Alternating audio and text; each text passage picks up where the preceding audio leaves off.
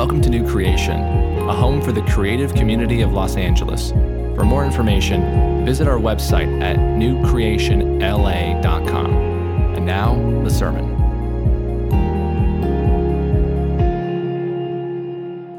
But Saul, still breathing threats and murder against the disciples of the Lord, went to the high priest and asked him for the letters to the synagogues at Damascus, so that if he found any belonging to the way, men or women, he might bring them bound to Jerusalem. Now, as he went on his way, he approached Damascus, and suddenly a light from heaven shone around him. And falling to the ground, he heard a voice saying to him, Saul, Saul, why are you persecuting me? And he said, Who are you, Lord? And he said, I am Jesus, whom you are persecuting. But rise and enter the city and you will be told what you are to do. The men who were traveling with him stood speechless, hearing the voice but seeing no one. Saul rose from the ground, and although his eyes were opened, he saw nothing. So they led him by the hand and brought him into Damascus. And for three days he was without sight, and neither ate nor drank. Acts 9 1 through 9. The grass withers and the flower fades, but the word of our God will stand forever. Thanks be to God. Well, church family, we've been going through a series on the book of Acts to the end of the earth. And we've been looking at the continuation of the work of Jesus, who was crucified, resurrected, and now ascended into heaven, ruling and reigning at the right hand of God the Father. And so today's story that you just heard is probably the most famous conversion story in the Bible. We see a murderer, a murderer, completely, completely transformed into a vessel of God's love and truth and on mission for God's kingdom. It's the story of the Apostle Paul, who wrote 13 books of the New Testament and he's also known as Saul. So as we go through this, you'll hear me use those two names interchangeably because we know him as both, as Saul and Paul. And so as we listen to this radical story of transformation, we'll listen for how change actually happens. So let's dig into the story. Jack, I'll take that from you. Thank you, sir. All right, so let's, uh, let's dig in here. First verse, chapter 9. But Saul, still breathing threats and murder against the disciples of the Lord. So, Paul, as you see, has been ravaging the church. In Jerusalem, he was going house to house, having people arrested. We saw a couple weeks ago that he approved of Stephen's killing. So Stephen was martyred. When that happened, the church scatters, uh, everyone leaves Jerusalem. And so Saul wants to get ahead of it here. He wants to get ahead of the spread and shut it down. And so he goes to the high priest and asks for letters to the synagogues so that he can take these letters and say, Can I come in and arrest anyone in here who's proclaiming the name of Jesus. Now, why? Why do you think Saul would do that? He had a set of beliefs that were contrary to the gospel. He believed that God would never become a human. Paul believed that, Paul, uh, that God would never end the temple system with its sacrifices. He saw a Jesus that died in weakness. Paul believed in a Messiah that would come in strength. And so this was all so offensive to him, maddening, and he wanted to stop it. And so he enters onto the road.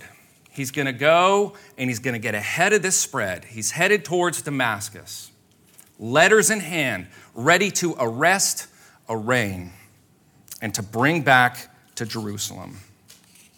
And so, as he's en route to wreak havoc, he has an experience. He has an encounter with Jesus. Let's take a look at verses 3 and 4. Now, as he went on his way, he approached Damascus, and suddenly a light from heaven shone around him. And falling to the ground, he heard a, he heard a voice saying to him, Saul, Saul, why are you persecuting me? And so, what we see is this almost a spotlight shining down out of heaven. And it hits him, and he falls to the ground. And he hears a voice saying, Saul, Saul, why are you persecuting me? And the voice comes with this repetition, not just Saul, but Saul, Saul, twice. It conveys this deep emotion for him. And it's a voice not of judgment, but it is a voice of rescue. Heaven reaches down and calls upon the name of Saul on earth. And so Saul responds. He says, Who are you, Lord? And the Lord says, I am Jesus, whom you are persecuting. And in that, we see this incredible solidarity between Jesus and his church. To persecute the church is to persecute Jesus, because Jesus is the head of the church. And so, if you are attacking the body, you are also attacking its head. Let's take a look at verse 6. God says to him, But rise and enter the city, and you will be told what you are to do. And so Saul gets this command. The Lord Jesus has revealed himself as his authority now. That Jesus is in charge, Jesus is in control. It is Jesus that will lead his steps to tell him where to go and what to do. Verse 7 tells us this the men who were traveling with him stood speechless, hearing the voice, but seeing no one. So everyone is stunned. Everyone hears this voice Saul, Saul, why are you persecuting me? But only Saul could see Jesus. Because everyone else around him is still blind to the truth. Saul has a collision here with Jesus. It's almost like a traffic accident, two forces colliding together. Because what had happened is that Saul had constructed his own God in many ways. And I think we see that a lot in our own city. People kind of constructing their God to say, okay, you know what God is like? He loves all the things I love. Yeah. And you know what? He's for all the things that I'm for right? And so we construct a God, but the problem with that is this that if you construct a God, that God cannot help you. That God cannot save you. That God is just a mirror of you. And so, Paul, on the road to Damascus, crashes into the real God, the living God. He crashes into Jesus Christ. And what he finds is a God who is different than what he thought. What he found is a God that maybe he doesn't like everything that that God has to say. Maybe he hears in that God speaking, I don't like everything that you do, Saul. He tells me things about myself that I don't like. And guess what? That's a good sign because it means you haven't constructed a God. It means that that God is bigger than you. And that's real. You know what that is? That is relationship, right? Because relationship has, whoa, I hear things I don't like sometimes, right? If we think about that with, uh, with a family, if you go to my house and you see my wife and children, imagine they just love everything that I love. And they never say anything to challenge me at all. Is that relationship? No. You know what that is? That's just cardboard cutouts. And so if we construct a God, it's just a cardboard cutout. But real relationship means pushback, means challenge. My wife and children are real because they tell me things I need to hear. They tell me things that I don't want to hear often, right? And that is relationship. And that is what we have in a God that we can't construct. And so Paul has this collision with the real living God.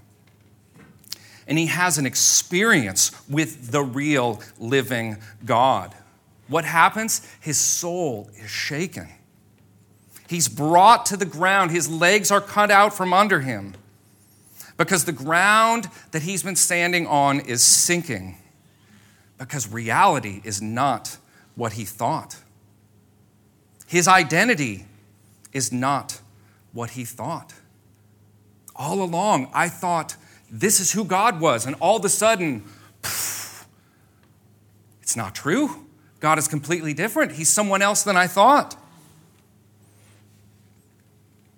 Who was I in that? I was an obedient Pharisee, right? I followed the rules, and that's what made me acceptable. And here he finds something different that his identity is not in being a rule follower, a rule keeper. His identity is not in lording that over other people as it was as a Pharisee. And that means his belonging has also been shaken. I was part of this community. If that community is based on something that's not true, I don't belong there anymore. And so it's this huge shift. His purpose has been shaken. His purpose is power, control, get rid of Christians. And when he collides with Jesus, that purpose is over. It's been shaken, it's been crushed. Verse 8 Saul arose from the ground, and although his eyes were opened, he saw nothing. So they led him by the hand and brought him into Damascus. His eyes were opened to the truth. Yet the glory of the living Jesus blinded him and now he can't physically see. And he has to be led by the hand to Damascus. Think about the irony. When he got on that road, he was heading there with power, with pride, and now he enters a city in humility, in weakness, led by the hand he can't even see. So, what does he do when he gets there? Verse 9 And for three days he was without sight, and neither ate nor drank. So, it, he is in darkness for three days. He can't see anything. And during that time, he fasts, very much like we're doing through Lent. He fasts and he prays. What is he doing? He is thinking. Let's just sit inside of Paul's mind for a moment during that period of time. What would it be like? What is he trying to process over those three days? Because he's fasting, he has no distractions. Can't see, he won't eat, and all those, those pains and that darkness draws him to God. He is emptied and now longing to be filled. So, what is he doing? as he's thinking, he's trying to make sense of the scriptures. He's a Pharisee, he knows the Old Testament, but now he's going to make sense of it in light of Jesus, in light of the cross, in light of resurrection. And so imagine he's got to retrace the whole thing and now see it through that lens of Jesus. And so when he sees those covenant promises, there'll be one who will crush the seed of the serpent from Genesis. That's Jesus. When he gets to Abraham, you'll be a blessing and bless all the families of the earth. How does that happen? Through Jesus. He gets to the law, all these rules, right? That's a picture of Jesus. To the temple, all these sacrifices. What is that pointing? It's pointing forward to Jesus. To the prophets, who were they talking about? It was Jesus. And so he has to completely reconstruct everything that he's learned in the Old Testament, and now he sees it through the lens of Jesus. And maybe for the first time, he's really praying. As a Pharisee, he said his prayers. You know what I mean? We can say our prayers and then we can pray. And so, for the first time, he has this intimacy with God through Christ because he's experienced him.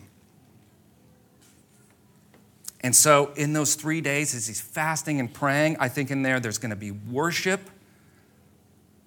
Wow, this is who God is.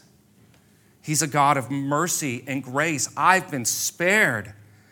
And so, prayers of gratitude, questions of direction. Okay, my direction's been changed. I've turned. Where am I going?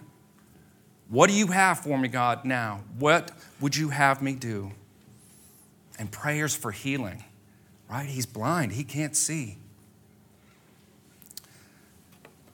Well, while he's there for three days, there's another man that God speaks to. His name's Ananias. He was a disciple, he was a member of the way. You heard that phrased earlier in the passage. Christians were first known as people of the way. It was the way of salvation, the way of life. And it had spread, it had gone into Damascus. And so, one of those people that it spread to was this man, Ananias, member of the way. And God comes to him and he gives him a vision. He says, I want you, Ananias, to go to Saul. And he gives him the exact street and location. And he says, When you get there, you're going to find Saul praying. And guess what? I've also given him a vision. I've given him a vision of you coming and laying hands on him and restoring his sight. Okay, how, how does that feel if you're Ananias? Well, guess what? Ananias is like, uh, I don't know if I want to go do that. I've heard of this guy, Saul. I know the evil that he has done. I know the papers that he's carrying with him, that he finds anyone that's part of the way, anyone proclaiming Jesus, that he'll be arresting them. Like, do I really want to go and talk to that guy? Let's take a look at uh, verses 15 and 16. But the Lord said to him, Go, for he is a chosen instrument of mine to carry my name before the Gentiles and kings and the children of Israel. For I will show him how much he must suffer for the sake of my name. And so he goes. Ananias trusts. He trusts and obeys, and he goes. And he's told that Paul will suffer, and that is not a punishment. That suffering is that he's walking the path of Jesus. He will be a servant. You see, his previous view of leadership was an iron fist. Now, the view of leadership is to come along and suffer. That's what it is to be a leader.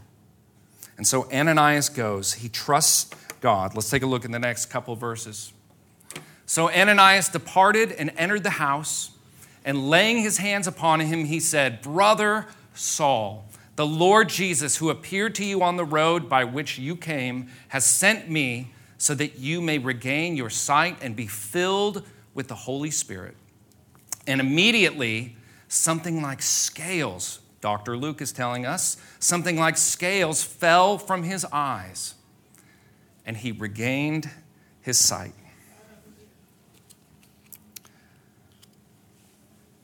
The first words that Saul hears from Christian lips is this Brother Saul. Brother Saul. Imagine that. He calls him brother. He's saying, We are now family. Saul was guilty of so much evil, and here he is forgiven.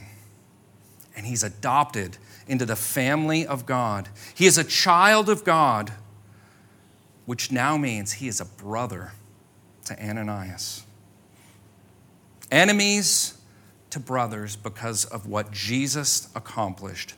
And now, because of what Jesus has revealed to both of them, they've both had an experience, an encounter with Jesus. And something then like scales fall off of his eyes, and his sight is restored. And so he rises up and he's baptized. What is that? He is now marked by this new identity. He is numbered as part of God's children. He is marked with God's promises. And he then takes food and he's strengthened. He's strengthened for his new mission because he is a new creation. The old is past, behold, the new has come. And so, what is that mission? Well, he immediately begins to preach in the synagogues, proclaiming Jesus as the Son of God. And everyone who hears him, what, what do you think the reaction is? They're amazed, right? Wasn't this guy just five minutes ago arresting Christians? And here he is now preaching Jesus. Isn't the whole reason he's here right now to bind up anyone proclaiming the name of Jesus, arrest them, take them back to Jerusalem. And yet here he is proclaiming Jesus. And he gets stronger and stronger, stronger in his conviction, stronger in his message, proving that Jesus is the Christ. It's Saul's life that is serving as this proof of who Jesus is. The Jesus who was crucified and resin, uh, resurrected from the dead and ascended into heaven, who gave us his spirit to be bold witnesses throughout the earth, that this Jesus, ruling and reigning right now, Saul's transformed life is proof of that and your trans life, your transformed life is proof of that. My transformed life is proof of that. Now, how do you think the other Jewish people are going to respond to this? Not too favorably, right? They plot to kill him. Disciples who were once the objects of Saul's wrath are now his friends, his brothers, and guess what they do? They help him escape. So he escapes, he goes back to Jerusalem, and he gets there. How do you think he's received there? Everybody's terrified of him, right? They weren't sure. Is this guy really changed? They're suspicious at best. but Barnabas takes him to the apostles and reports everything that happened. How Jesus appeared to him on the road, how he had been boldly preaching Jesus. And so then Saul goes about continuing his ministry. He preaches to the Hellenists, who are uh, the Jewish people that speak Greek. He preaches to them, and they want to kill him. Seeing a pattern here? And so Paul leaves Jerusalem and he eventually gets to Tarsus. And in all of this, guess what keeps happening? The church keeps growing. God takes the greatest enemy and makes him a brother. And he makes him an instrument of grace to spread and grow the kingdom. It's beautiful. It's, it's a conversion, right? But, but what is that? What is that? What is a conversion exactly? Here's what Paul is not doing Paul is not just adopting some new moral structure, right? Okay, Paul, you believe this. We want to convert you to believe these things instead, follow these rules, do these things. That even feels a little bit imperialistic, right? If we go to a place, say, well, you people can't believe this here, you got to believe this now, right? But that's not what conversion is. Conversion is freedom. We have these ideas of what gives us worth, what gives us value, right? So we think about what those are typically here in this place, in our city. What do we think? Well, what gives me value is success, fame, family, right? Those aren't necessarily bad things. But then we have this burden of trying to live up to them. Okay, if I have worth, I've got to do this stuff, right? I've got to achieve. Even if, if I make my worth, I'm a good person, right? What happens when I'm not? Oh, so we set up this, this construct and these burdens that we can't even keep up with. And they're crushing. And what conversion is, is freedom from those burdens. Conversion is encountering Jesus as the one and only one who can set us free. Conversion is turning from the burden we put on ourselves or the burdens others put on us and turning to Jesus and trusting in his life, death, and resurrection as the source of our worth. Isn't that so much better? It's freeing. Conversion then is becoming a completely new person, a new creation. And that's what happened to Saul. He became a new person. Well, how does it happen? Another one of the books that he wrote, 2 Corinthians 4, verse 6, tells us this For God, who said, Let light shine out of darkness, has shone in our hearts to give the light of the knowledge of the glory of God in the face of Jesus Christ. So think about this. The God of all creation who created all things out of nothing by the power of his word. In Genesis 1 3, God said, What? Let there be light. Right? And by that same word and power, God looks into our hearts and says that very same thing let there be light. Can I say, Let there be light in my heart? No. Only God can do it. Only God must do it. We can't convert ourselves. We can't convert anyone else. That is a work of God. That's the only way that we can come to know God. It's the only way that we can come to know the Son of God, Jesus Christ, as our Savior. It's the only way our identity can be transformed. It's the only way we can be healed by our blindness. It's the only way we can even realize we were blind in the first place.